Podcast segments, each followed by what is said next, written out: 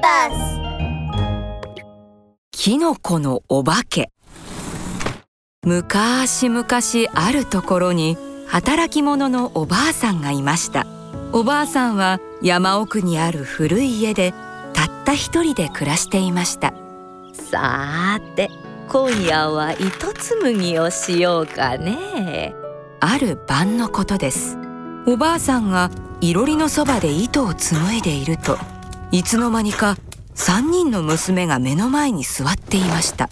おやいつの間に？娘たちは雪のように白くひどく痩せています。苔のような色の地味な着物を着て枯葉そっくりの髪飾りをつけていました。お前さんたちは誰だね？一体どこから来たんだね？おばあさんが尋ねると娘たちは口々に言いました。お山の奥は真っ暗で。ジメジメしていていつも寒い。あたしらお山はもうたくさん。娘たちがか細い声で答えます。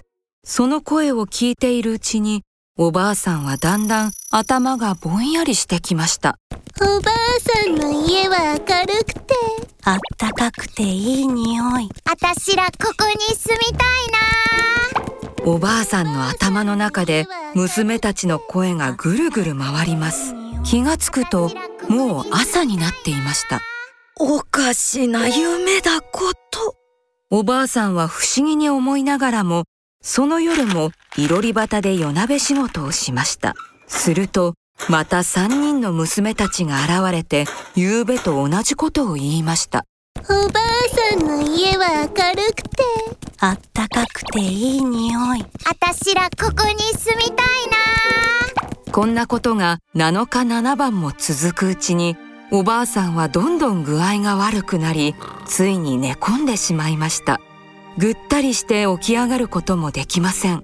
そこに旅のお坊さんがやってきました。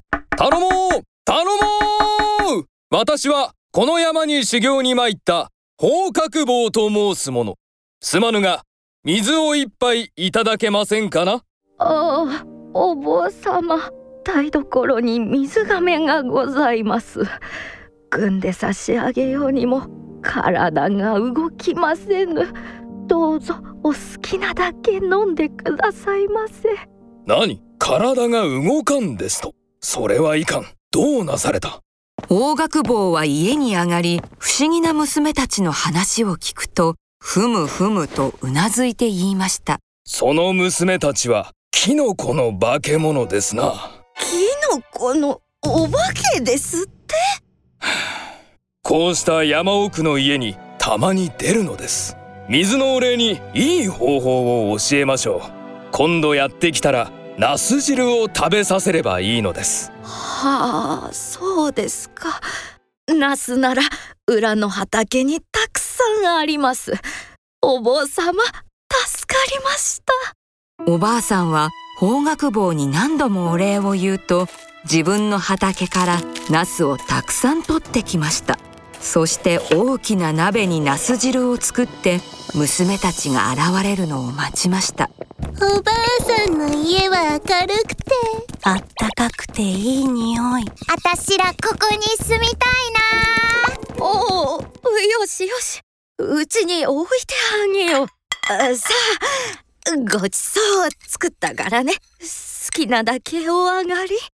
おばあさんがお椀にナス汁をたっぷり盛ると娘たちは喜んで食べ始めました。そしてナスを飲み込んだ時ですなこれはナスじゃナスを食ってしもうたおしまいじゃあたしらみんなおしまいじ娘たちはいろりの周りで大騒ぎ。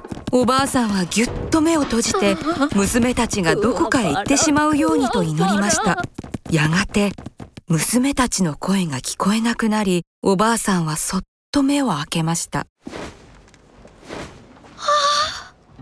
った。いなくなった。お坊様のおかげだ。ありがたい。ありがたい。見るといろり端に娘たちに使わせたお椀が伏せてあります。おばあさんがお椀を持ち上げてみるとそこに白いキノコが一つずつ入っていました。おやま本当にキノコのお化けだったんだね。こんなおかしないたずらをして。悪いキノコだこと。キノコはナスに弱いもの。それ以来キノコを食べる時はナスも一緒に食べるようになったそうです。おしまい。